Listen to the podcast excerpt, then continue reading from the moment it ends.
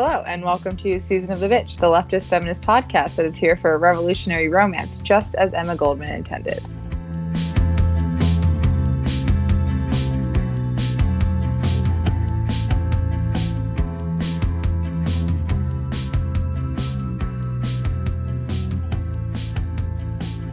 I would like a oh. crossover between Emma Goldman and Teen Vogue, please.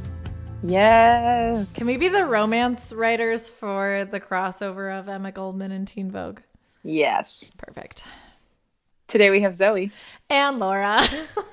Ooh, ooh. it's a Zoe and Laura hour for your baby. Zoe and Laura hour.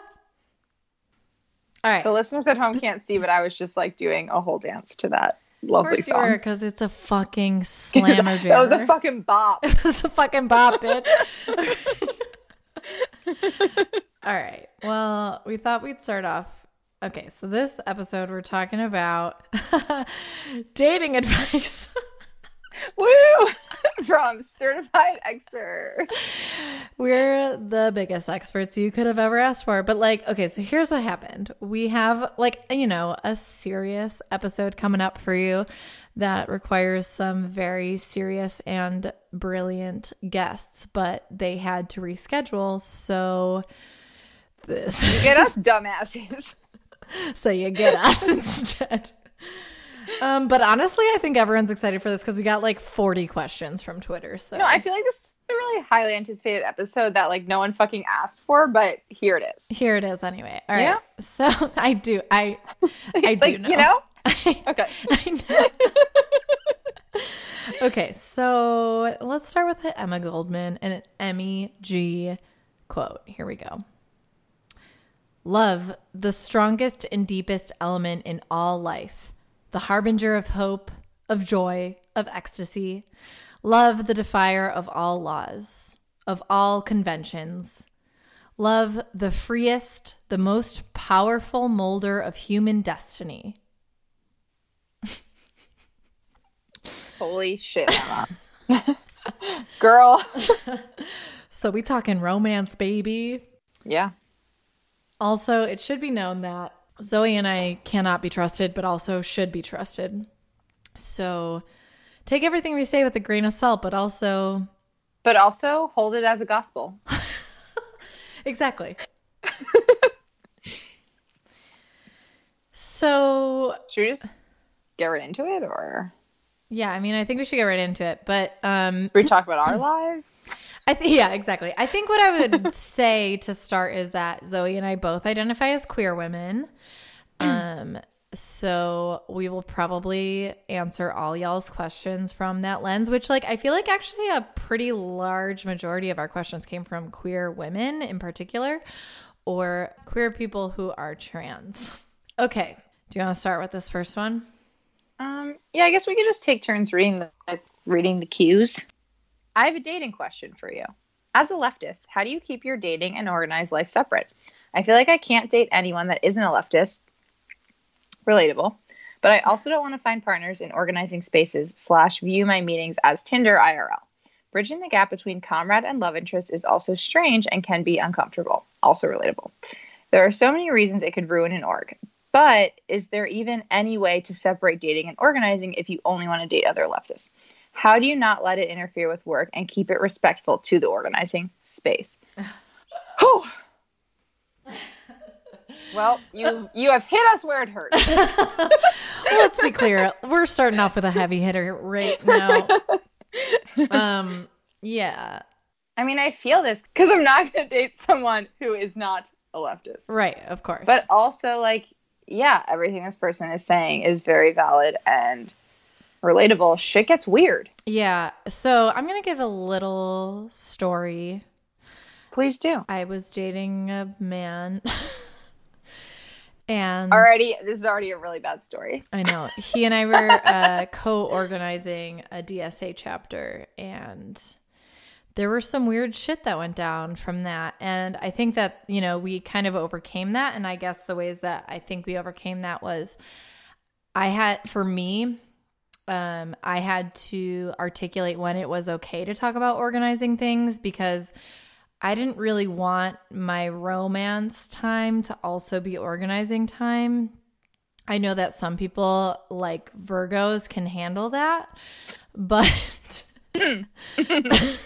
but not all of us can. And uh so for me, I thought that, you know, if you are going to organize in the same capacity, maybe set aside specific time that can be taught like where you speak about organizing things and have different times where like that kind of conversation is maybe like a little off limits. And I know that sounds weird like you're limiting yourself, but it I think will be kind of freeing in that way because you don't I think what happened at least for me in that dynamic was I started to feel guilty if I didn't want to talk about organizing when he did. And that made me feel like a bad leftist, which, like, the concept of a bad leftist is like very big up for debate. But um, also because Laura is perfect, but okay. no, but I just, I, I think that there's uh, perfect to me. I appreciate you. There's room- I'm just gonna flirt with Laura for this whole episode okay, literally, someone predicted that what would happen this whole episode is that you and I would flirt with each other the whole time instead of answering questions, which I love. That person knew who we were. Okay, we're in love. Yes, of course we are. Laura's my wife. Yes. So I guess what I'm saying is like, there's room for self criticism if someone's kind of putting pressure on you to organize in moments that you feel like you should be relaxing or um, kind of decompressing from the day. And I guess the other thing that I would say is to, as a cautionary tale is sometimes when that happens, if you break up, and I'm not saying that you will, but if you do, shit might get extremely. But there's like statistics to suggest that you probably will. Yeah. So I had like our chapter changed drastically since that happened. I don't know. Don't have much more to say about that, but it has. And um, I think that that is just something that maybe is worth figuring out a little bit more uh, in that process, in those conversations, uh, instead of kind of trying to like hide it under the rug. Open communication is key here, always. Yeah, I feel like I get in situations when I have slash currently are dating someone that I organize with or like am in, you know, close organizing like quarters because I don't know, it's just stuff that really like comes home with you and I find it easy to like especially if that person is a man after like any man at a meeting is like shitty to me, I'm just like, oh, all of you. Yeah. I mean, that's extremely real. Like it becomes hard to separate and there's a lot of frustrating things about organizing. Um, and there's a lot of frustrating things about dating. And I think when you're like trying to navigate those at the same time, like intertwined, it gets it can get pretty messy. But I don't want to just say like, oh yeah, it's messy, and then like I don't know, go date libs. LOL. We got like, some questions on that like, too. Advice. Yeah, yeah. So I guess we'll get to that, but also, I mean, I I've definitely dated other leftists who were not in like the same organizing circles as me, or like, yeah, didn't necessarily express their leftism in the same way as me. So that kind of stayed separate, but like we could talk about it if we wanted to, which I think is nice. Yeah, I will say I brief, briefly dated a very rigorous leftist. and she like we we geographically aren't in the same place and so that kind of changed things but I, I think like having conversations about leftism in romantic spaces is complicated and possibly taxing no matter what's happening even if it's not about specifically organizing those spaces, but sometimes it can be really fruitful. I just think it depends on the person, like where you're at in that time. Yeah, I feel like a lot of these themes are gonna like come up again. Like these are kind of yeah. Let's just move. A on. lot of the questions have like similar things. So yeah, we'll go on. So this next this question. Also, you. wait. Oh. Oh, I was just gonna say before we read the question. I know we said we would keep people anonymous. Yeah. I just am going to say I have a lot of questions about this person's username. Yeah. Exactly. I have so many questions and I can't ask them. So reach out if you would like to explain your Twitter name, please. All right. So the question is How should a man navigate dating in leftist spaces? And honestly, thank you so much for this question. Thank you so much. like, we really appreciate it. Honestly, I'd never thought that I would be more ready for a question than I am for this question. Go off, girl. I don't know. Maybe that was a lie. But okay, here's here's the thing. I think that men Shouldn't. talk.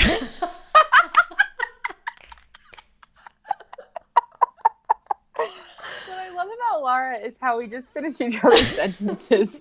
So That's why we're married. It's fine. So here's the thing. In a leftist space, let me tell you what I would appreciate in a man.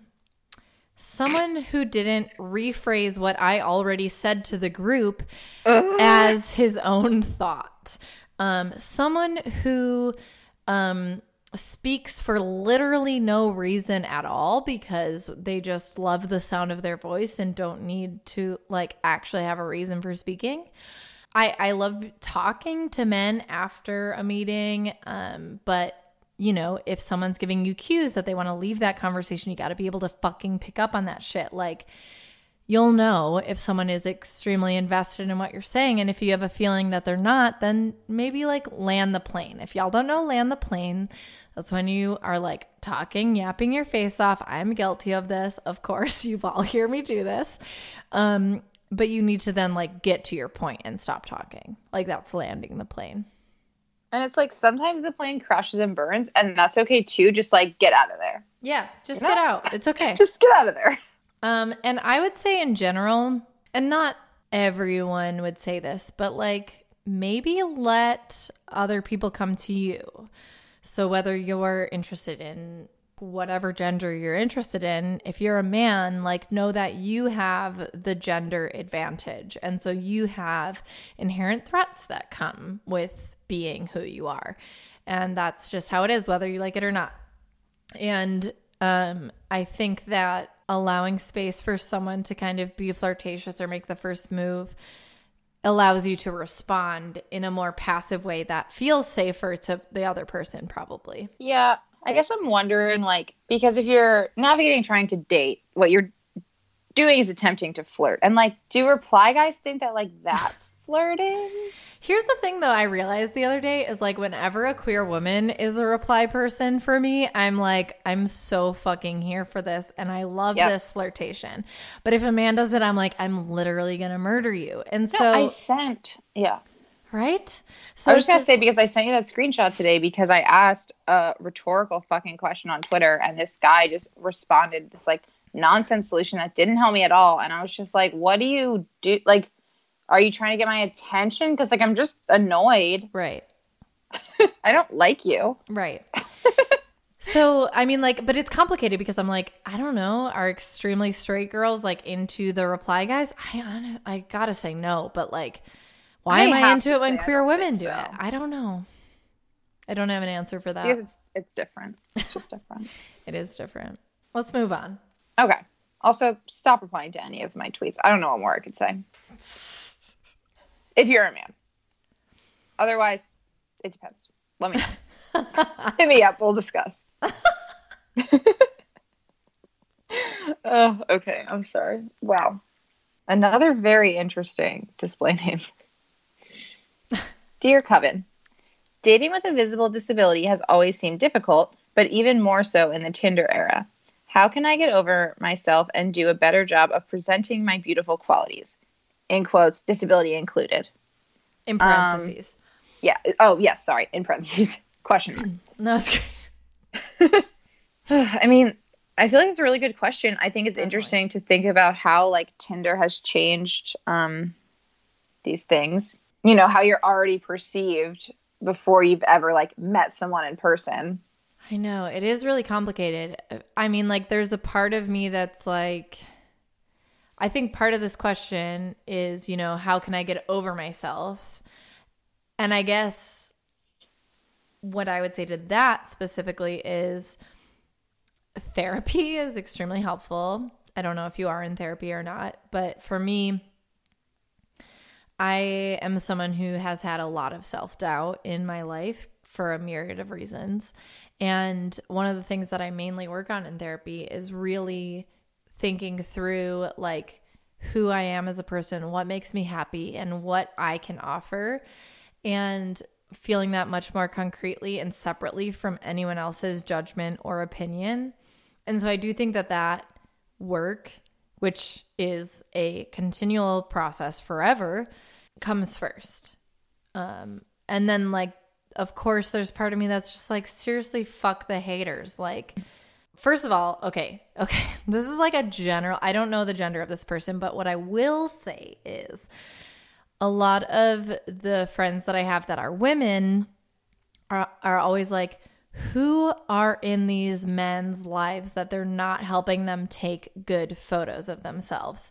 There are many men on Tinder who just look like they're just taking the worst selfies. Like it's blurry. I don't know. There's a lot of like weird shit going on. Yeah, it's true. And you need to find a friend who will take hot photos of you.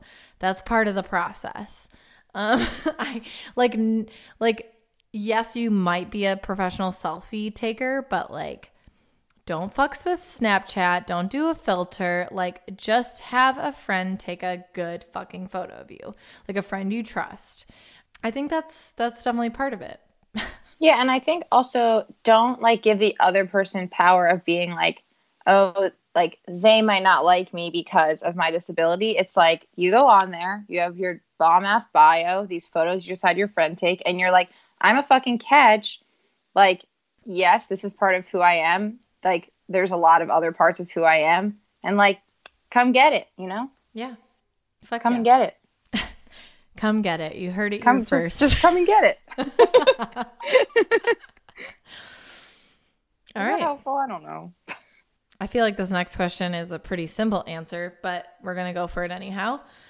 How do you help your mans be better at sex in a kind and loving way? And then this person who asked me this amended to being like, or partner, meaning of any gender. But to be clear, at the beginning, she was talking about a man who is bad at sex. Um, and then she was like, okay, not bad at sex, but just not as good as she would like. Two things that I would personally recommend. Number one, just like fucking tell the person. Just be like, hey, I'm not into that. I know that's really vulnerable and I know that someone might not hear you, but if someone can't be like, "Okay, great. What do you like?" um then they're not fucking worth your time. I think I would amend that. Okay. I think an easy or maybe not amend it. I think an easier way to do it is instead of being like I don't like that, tell them like what you want them yes. to do. Be like I really like it when you do this or like if you true. try doing this. And because then they feel like you want them to like explore these things with you versus feeling like maybe shut down because you were like this isn't really great actually. Yeah. You gotta like boost them up but like push them in the right direction. Damn you're so good. I don't have that tolerance sometimes. Uh, i've had a lot of sexual partners. Yeah. Well so the other thing that i would say is um if you are i mean if they're doing something terrible be like stop it. What the fuck? Right. but like if it's adaptable, just push them in the right direction. Here's all I'll say. When I started dating women or dating people that had vaginas, I didn't know what the fuck I was doing. And I bought books. I fucking bought books. And there's a book called The Whole Lesbian Sex Book, and it's amazing. And it's, I think, made for anyone who's attempting to pleasure a woman. And um, it's extremely helpful. Like, there's no shame in being like, oh, I fucking had sex with um, cis men for my whole life. Like, let's figure this shit out. Um, and it can be really scary, but it's also really exciting because then when you like have success in making your partner feel really good, like that makes you feel really good. Hell yeah. Hell yeah. I think that's a great answer. Let's move on. All right. On commitment certainty before commitment versus commitment before certainty. What relevance does commitment have in today's world? Is commitment as much of a factor as it used to be? This is really interesting to me. The so this was a friend of mine that asked me this question when I was like, "We're doing this fucking episode. Give me some questions." um, and she was like, you know, I feel like our parents' generation was much more like into the idea of commitment, even if they were unsure, and they would uphold commitment even in that uncertainty. And she was saying how she and some of her friends will feel like kind of weird that like they don't have that commitment factor because they're still figuring shit out and they like want to know like what their own certainty is before they're willing to commit in those ways. Yeah. Yeah. Well, because it also used to be really different in terms of, you know, the nuclear family and like women often needed a husband financially um, and like, you know, Yeah. for healthcare and all of those things. Um, and like some people still are in relationships for those reasons um, that I know of. I know of people who are like unhappy in their partnerships, but like can't really leave because they are dependent on th- their partner for like their healthcare or their income or you know all of these factors that are sometimes very hard to have a one person like a single person household. Um, so I think there's still some of that, but definitely not as much as there used to be. There are like a lot more options for women now. Yeah. Um, but, But I it- don't want to say like that's over because like I know people in those situations Yeah, now. Well, and also I would say like I don't know if this is my opinion, but I feel like yes, you could be certain and then that certainty could change. so Oh yeah, totally. I feel like Yeah, like, like, what is certainty is really the question. Yeah. so we don't have an answer for you. Moving on. Okay. I love this question. Me too. Thank you so much for this question. The question is how to slide into someone's DMs. I feel like this is a funny question for us because Laura and I both have interesting relationships to the DM slide. Oh yeah. Wait, wait, explain what you mean. Okay, hang on. I feel like Laura gets a lot of fucking DM slides.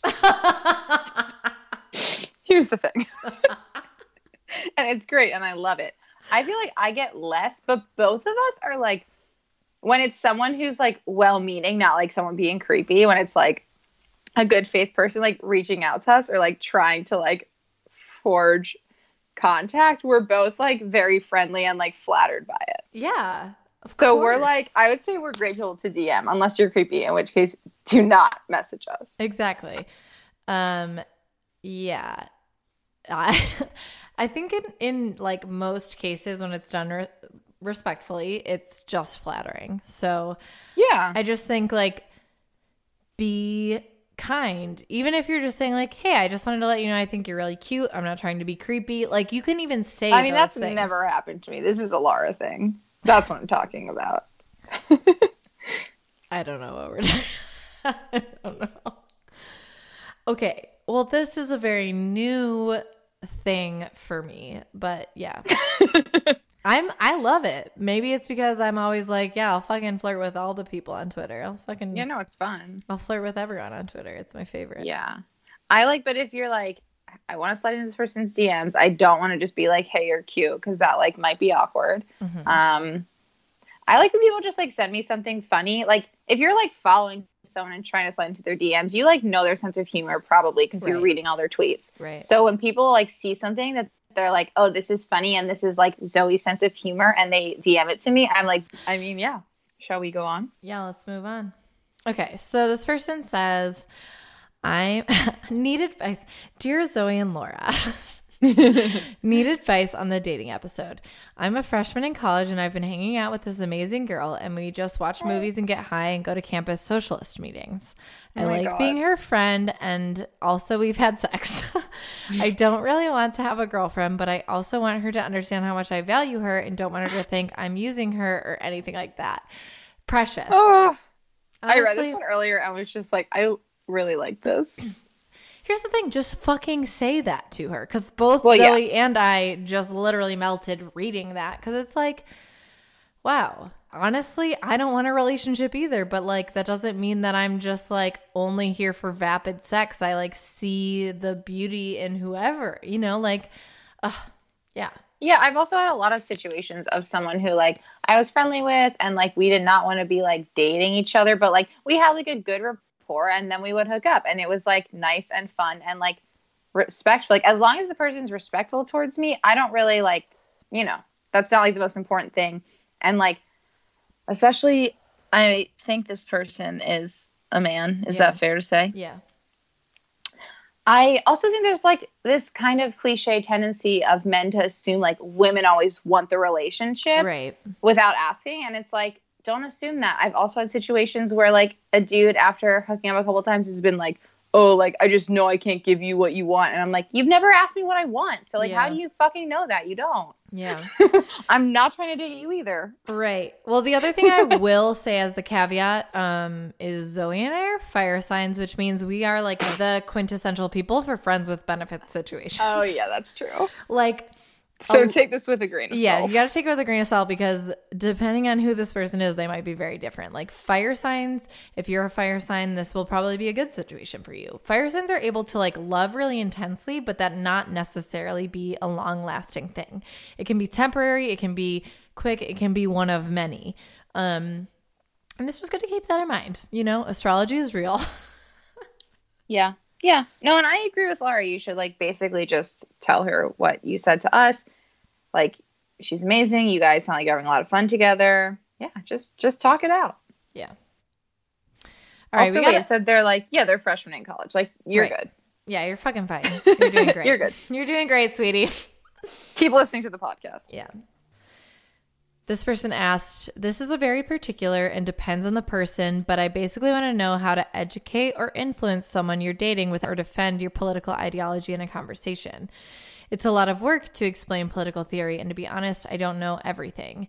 He's anti capitalist, but an engineer nerd and just doesn't consume a lot of political content, aka a lib. well, if he's anti capitalist, he's like at least more on the leftist. Like a left lib, Yeah. How can I radicalize my boo and avoid sitting on the curb at 1 a.m. drunk as fuck fighting about Thomas Jefferson? First of all, stop listening to the Hamilton musical. How do I get my beautiful punk boyfriend to stop reading Washington Post? Well, first of all, threaten him. Just kidding. No. Um Uh, I don't know because I honestly don't think I could date a lib. Like I don't. I I like having like political and like theoretical discussions with the person I'm dating, but I don't like it when it's like. And I had this before in a relationship where it was kind of actually sounds pretty similar. Um, and it would be like I was like teaching him these things and like, oh, why don't you read this? Like, what about this? Mhm, but yeah. I didn't really feel like I was getting anything out of that because I was Right. just like way fucking smarter than him. yeah. And like that, I don't know. It's fun when it's someone who like you both are bringing that and you're like pushing each other, expanding your minds. So I, I feel like after having done that, I wouldn't do that again. Like I don't foresee myself dating a lib. Yeah, I mean, I think this in some ways, though, also goes back to the question of like, how do you organize in spaces? Because I think Mm-hmm. in some ways, you're actually the organizer in this situation. And I think that like you can have maybe set aside times where you talk about political things because yeah it's a lot of emotional and um, intellectual labor to have to educate people on this stuff but at the same time something i always try to remind my leftist friends is that at least if you were like me we all started out not leftist because we live in this fucking society and everything is set up to really obscure that reality. So I think as much as it's painful, if you do really care about this person, patience is really good. And you can have times where you're like, hey, I read this um, short article about why climate change is directly linked to capitalism. And here's this person in the Washington Post that was fighting against it. And here's why I think that that's really fucked up and why I would appreciate it if you didn't read the Washington Post anymore. um, so, like, I think that you can, again, like, set aside times where you're having those conversations, but make sure it's to a limited extent so that you don't get exhausted by that. And maybe, like, then take politi- politics off the table sometimes in conversation so you don't feel like on edge that you're going to have to, like, defend your leftism in some way. I'm just looking at the emojis. I would like to read the emojis that were at the end of this post, which is like the wah emoji, a rose, puking, poop, upside down smiley face, octopus or squid, and then pink flower. Yes. I feel like that really sums it up, actually. It really does. All right. Okay. so this next one is how do you challenge oppressive behaviors in a relationship without alienating your partner? There's so much to like unlearn of like oppressive behaviors. I think especially when it comes to dating, um, because we all grow up watching the same like TV and movies that have like these super harmful portrayals of like what a relationship will look like. Um, and I don't know. I mean, I feel like I grew up without seeing very many like uh, examples of what a healthy relationship would look like, and i'm only like more recently in my life trying to figure out like what that means for me and like what I want out of dating in general and like how to avoid like the oppressive behaviors that come up so easily. Yeah. But I also think like pointing out to someone that doesn't think they're doing it, like, oh, you're, you know, doing this thing that's actually like, you know, a really like toxic behavior or, you know, ex- whatever, whatever the thing is, Mm-hmm. then that can be like really hurtful because they feel like they're trying so hard. And it's like, I'm not trying to hurt you. I'm just trying to tell you, but it is hard. Yeah. Of course. Got hard. emotional over that one. Yeah, I think it's good to be receptive to criticism in general, which is something that I personally work on. But it's also important to, when you're speaking about it, you know, use those tactics that, you know, are kind Use of Use I statements. it's therapy 101. Exactly. Like, use I statements. Don't be like, you did this thing. Maybe be like, hey, I felt really upset when this happened because I think that keeping it in that is extremely crucial towards people like actually being able to hear and communicate well with what you're saying. Yeah, yeah. I'll also often put it in like terms of like, I felt this way because in the past, like I have experienced these things, and Yeah. so like that is upsetting to me, and like it shows how they're kind of fitting into that pattern without being like you did this thing wrong. Right. It's like, yeah. Yeah. Totally. Um, okay, can a centrist man date a democratic socialist female? Um, I'll read the whole thing, but I want to address that part. How does one even start a conversation for a friend? Okay, I want to address this. Can a, centrist man date a democratic socialist female? Uh, can I answer this? The thing about centrist men or cent- centrists at all is like they don't support your rights. So like, how can you date them? Yeah, don't do that. Like, I'm not gonna date a man that's like, oh, like maybe abortion's important, but like also both sides. Like, no, fuck off. Yeah. Climate change could be real. Who's to say? That's my impersonation of centrist. Is just like, oh, maybe I don't know. Everyone's right. Uh, I mean, just don't date a centrist. yeah, just just fucking don't. Like, would you want to date Joe Biden? No. Okay, we're moving on. Yeah. So the next question is how to deal with queer bed death, lol, but also seriously. Um, We appreciate this question. so bed death, essentially, in case anyone doesn't know, um, is when your relationship gets to the point where you're so comfortable with each other, everything's great, you love hanging out, but it just the sex kind of diminishes. Yeah. So how to deal with that? I think there's a few potential things. Um, one thing that comes to mind is like approaching the topic of opening your relationship. Um, if that's something that you are interested in or open to, Hmm. because it is a really nice way to keep things spicy, but also not put pressure on your primary partner. Um, because I know for me, um, that if someone were to approach me and at like well first of all i grew up catholic so take this with a grain of salt but make me feel any sort of guilt for not having sex as regularly as that other person would want to i would internalize that and like start to shut down. Um and that's not fair to the other person and that's definitely related to my past traumas and like being pressured in major ways for long periods of time. Um but I do think that approaching it more as like, hey, I was thinking maybe we could do this instead of like thinking about it in terms of like, hey, it's not enough. Like try to almost do like it kind of the uh simile to what or not simile, the analogy to what Zoe was saying earlier when she was like, you know, express what you would like rather than say what you don't like. Mm. Yeah. Oh, that's right. Something else. Oh yeah. Um, just going off what Laura said, because surprisingly, I don't think we really got questions about like non-monogamy um, or open relationships. Maybe we did. We haven't gotten to any yet. Um, but yeah, I mean, I think it's totally okay to not feel like one person is enough to satisfy all of your needs in all of the ways in which we have needs. Yeah. which like isn't really a realistic expectation of another human being. Yeah. Like I don't feel like I can fulfill someone else's like every need because I also have all of my own.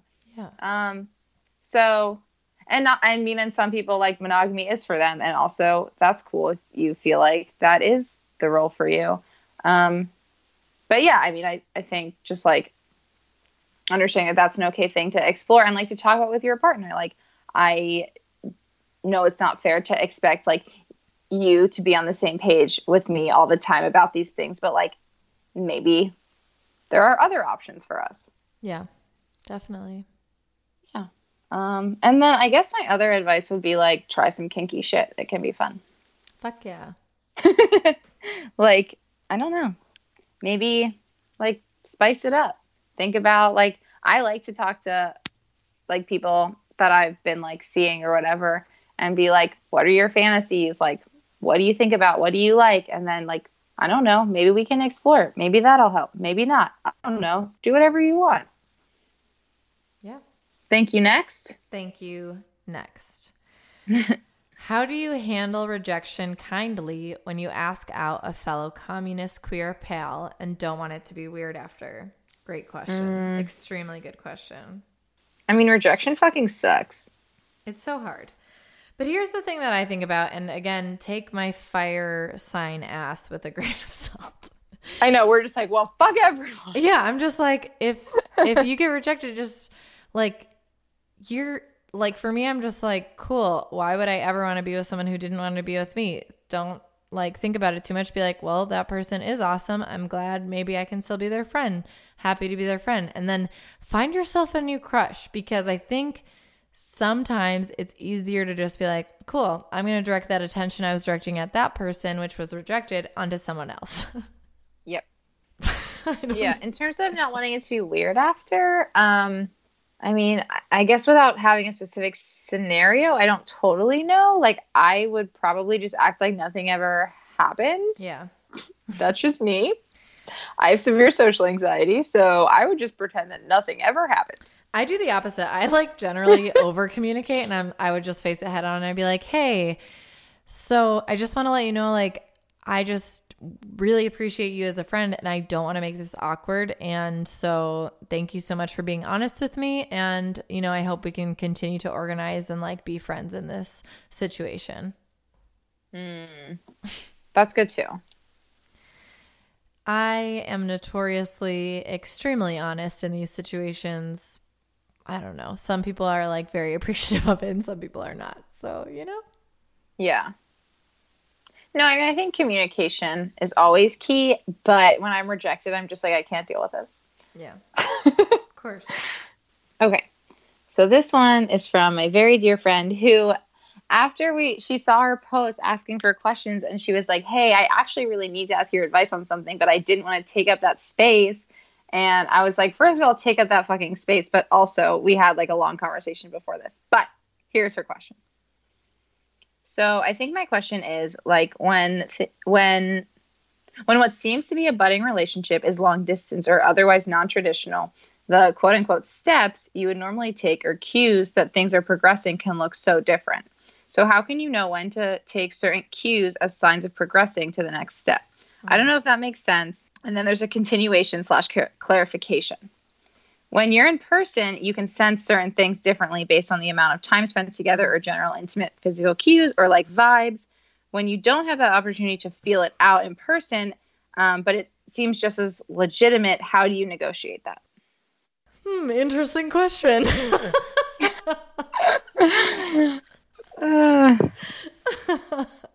okay. So, especially, I don't know this person's sexuality, whatever, whatever. I think it can, she's a queer lady too, queer ladies, uh, queer ladies, like all of my friends. yeah, of course. So I think that particularly in queer relationships, there's like a higher number of long distance things that happen. So I think there's like two approaches you can take. Um, I have been in a few situations uh, where I've been in like long distance crushes, situationships with people or whatever.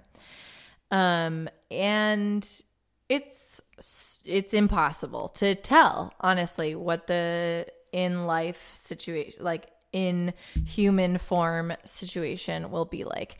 Um, you know, I had one situation where someone flew to visit me for a weekend and it was really awesome and fun and we got along but also like we realized like a very severe incompat- com- incompatibility that like wouldn't be able to be overcome and so that was something that we found out in person and then there was another situation where I went to go visit someone that I had a crush on, and it ended up not being exactly what we thought it was. Um, and so that's always the risk I feel like you get into. But also, you know, I feel like the other risk is if you're not in person, you're not going to know, or at least it's going to prolong the process of knowing. Um, and so if you're feeling a sense of urgency about knowing where you stand with this person, um, I think that you need to communicate that like you need some sort of like actual physical connection. Yeah. No, that definitely makes sense. And I mean, knowing this situation because it is one of my dearest friends, um, it like they originally met in person but have not seen each other because of geographical uh, locations being very far apart since like July. So, um, and it was like they had a pretty brief window of being in the same place in which they met. So, yeah, yeah I mean, I think it's valid. Like there are really different cues of that type of thing than yeah. with like in person when it's like you go on this many dates and then like and then this happens and then by this time you probably have like made th- these like relationship milestones yeah and i think like either way, if you've gotten to a certain level of respect with another person, you, even if it's like a risky situation, you can it, eh, hopefully count on the fact that y'all are going to be respectful to each other and it won't be something that's like a horribly terrible experience. Yeah. Also, like, she was just basically asking me if she should go for it or not earlier. And I was like, I mean, yeah, just fucking go for it. Like, yeah, we're even, it's 2019. We're only playing it hot. Exactly. Even like with Laura's stories being here for all of it, I'm just like, but at least you fucking went for it and then you know. Yeah. Like, I mean, yeah, that stuff can also be really hard sometimes, but better to know. Yeah. Is what I think. True. I'm Sag and I like to ruin my own life sometimes. Period. Same as an Aries. and sometimes you just need to throw it all out there. Yes. Absolutely. So, next question is How do you live leftist values in planning a wedding or dealing with not leftist family or society? I actually love this question because I hate the idea of marriage in so many ways. But mm-hmm. I also love all my friends, and they're in so many fucking places. And I would love to throw a massive party where I could bring all of my friends together for like this one reason. And, and that reason is love. Exactly. Lest I read another Emma Goldman quote, it's like a powerful fucking thing. And yeah. But she does also critique the institution of marriage and I do think that there's a lot of validity to that as well because it's something that's upheld by church and state and doesn't actually have anything to do with like the the love that you have for another person. But at the same time, as a person who would love to have a fucking rowdy ass party with me and everyone I know and love, I think that there are ways to do it also where you don't just like ruin your fucking family. Like, I feel like if I, I don't know, I think there's some battles that you want to pick and there's some that you don't. And if like you could do a chill wedding that's like tasteful and not like flying every person you know somewhere obscure uh, and that like you could do it in a way that was meaningful for you because all of our parents live in like this world where marriage is so fucking important you're also going to make a lot of people happy and sometimes life is just like hard and that makes it slightly easier at the same time you don't want to do things for other people if they suck and have done bad things to you so i'm not saying that but i'm just saying like sometimes if you want to have the party you can just have the fucking party Yeah. Also, like, who needs fucking biblical quotes? Just like read Emma Goldman at your wedding. Yes. Like, I was a bridesmaid um, two or three years ago for my friend, and it was like a secular ceremony. It was just like an ordained person from the venue did the ceremony, and we were doing the rehearsal night. So, like, I'm up there, you know, chilling next to the bride, as you do as a bridesmaid. Right. And I guess I never really like listened that close to any other wedding I've been to, or it wasn't the same. I'm not sure. But the like she was walked down the aisle by her dad, and then the ordained person was like, So who gives this woman to this man? And the dad had to be like, I do. And I was like, Holy fucking shit, I'm so uncomfortable. Right. Like, what a line. Yeah. I think my like jaw everyone's like tearing up and I'm just like, what the fuck? Yeah. Don't get married in a church. Don't get just like don't have your dad give you away.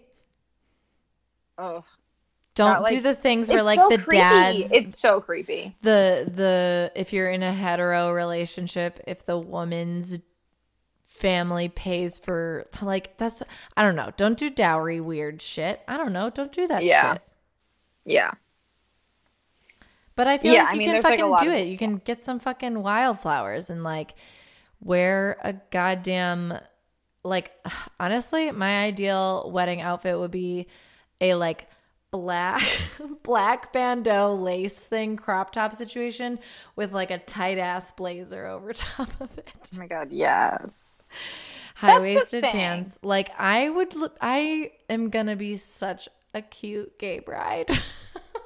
Yeah, my bride. Currently taking offers. Thank you so much for listening. what you're what we're wives. Yes. And you're also dating a man and I'm not. We can still get married. okay. Here for it. Um but regardless, like if I ever get married, I'm gonna wear a black dress. Like a goth icon's not showing up to her wedding in white. LMAO. I love you so much. Me, a goth icon, will not be wearing white to my wedding. That I probably won't have because I don't think I want one. Thank you. With l- literally the like fanciest choker there ever was. Oh fuck yeah.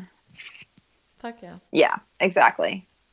Um, I love going to weddings. I think they're really fun. I like an open bar. I like free food. I like dancing with my pals.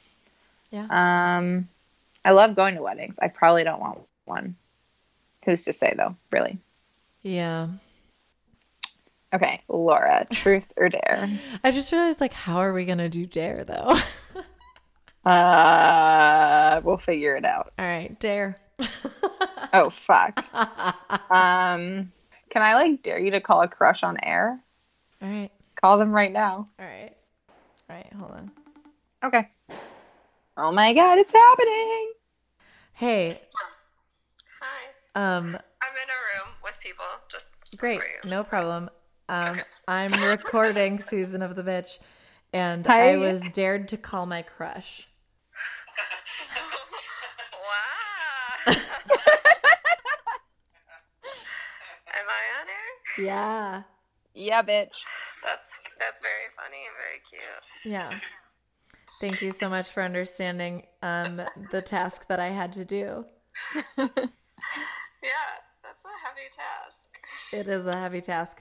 Okay, love you. Love you too. Bye. Bye. Thank you, Alicia. Amazing. I feel like I could have done that with Hannah also, and she would have understood. But I'm so glad that it was Alicia. No, that was great. Okay. Zoe, truth or dare? I feel like I have to go truth, right? I mean, you do you. If you had no rules and could say exactly what you wanted to say to a crush, and it can't be a crush that you're in a relationship with, just like a rando, But like, what would like if you could just like be the sexiest you could be? Like, what would you be hmm. saying? Oh no. you don't have to answer this. um, I don't know if I have an answer. I don't. I just was. I don't know where it came from. Like, what would I say to a crush? Hey, how's it going? What up, baby? What up? um, I mean, we haven't talked about sexting. Like, I love sexting. Mm. It's fun. Yeah, fuck yeah. But it doesn't really answer the question though. Like, I Mhm. wouldn't like randomly start sexting. It's like you gotta build that rapport. Right, right. You don't go from zero to sexting. No, absolutely not. It's happened before. It's it's not really chill at all. Yeah, don't don't fucking do that. Not really Always, always, always ask. Yeah. Write out, hey, is it okay if I send you this picture and describe it?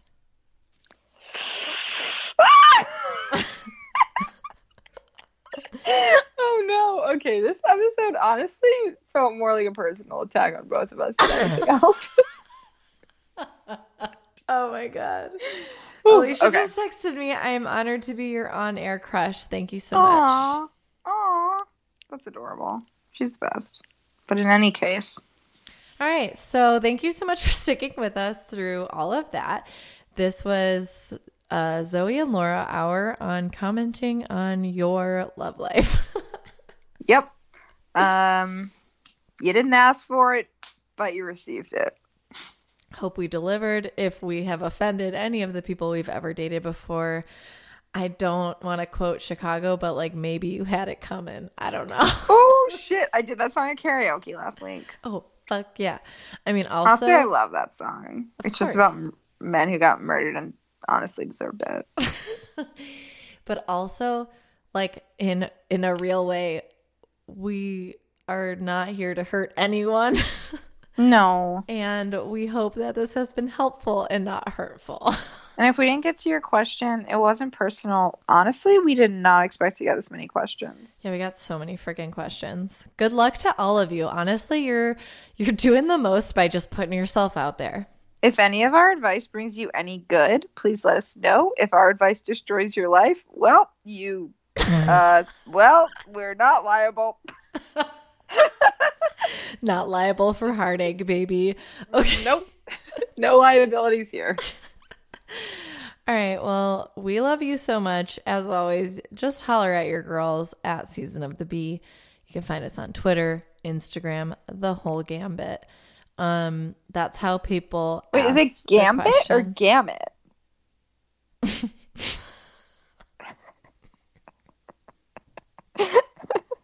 I don't fucking know, dude. Wait, no, I, I'm not trying. Like, I'm not trying to correct you. I'm honestly wondering. Like, is gambit? Am I like? I, don't think know. it's gambit. okay. Are you looking it up? No, but I can. Are they two different words? I thought it was gamut, but now I'm like, am I? I don't know. I found gamut versus gambit. So they're two words spelled similarly and pronounced similarly. Eas- they're easily confused words. Um, Okay. what- wow. what is the difference? I feel so validated because we were so Okay. easily confused. Gamut refers to the full scope of something, the entire range of something. Gamut also has a musical definition. Okay, don't really care right now. Where's Gambit? Gambit is a risky opening action or comment that is designed to put one at an advantage. The word gambit is derived from the Italian word gambetto, gambetto, which means tripping up. Originally, the word gambit was first used to describe an opening move in the game of chess, where a pawn is sacrificed in order to gain a more ad- advantageous position on the chessboard. Oh my god. okay. And you didn't know you were getting a vocab lesson today, did you, bitches? You're welcome. Well, now that that's cleared up. Sorry, I really was not trying to correct you. I just was like, wait, is that a word? Am I wrong? Honestly, we all learned something today. we have all learned things today. This is a, one of our most educational episodes, I think. Truly. Yeah. So you can also email us at seasonofthebee at gmail.com. Order some merch at seasonofthebee.com. You can rate, review, subscribe on iTunes, and you can slide us your motherfucking dollars on Patreon. Please do. If we just like saved your life, like give us your money, dude.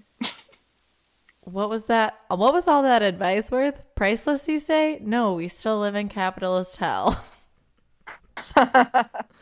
if we ruined your life, honestly, still pay us though. We tried.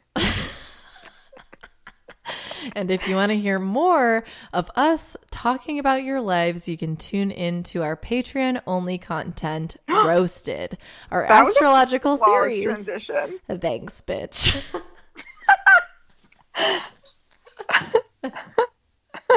Okay, go on. That's it. An astrological series where we roast your chart. You fucking roast your asses. Hell yeah.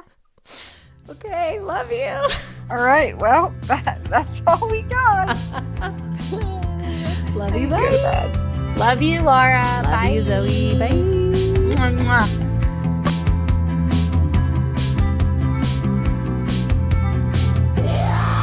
Season of the Bitch.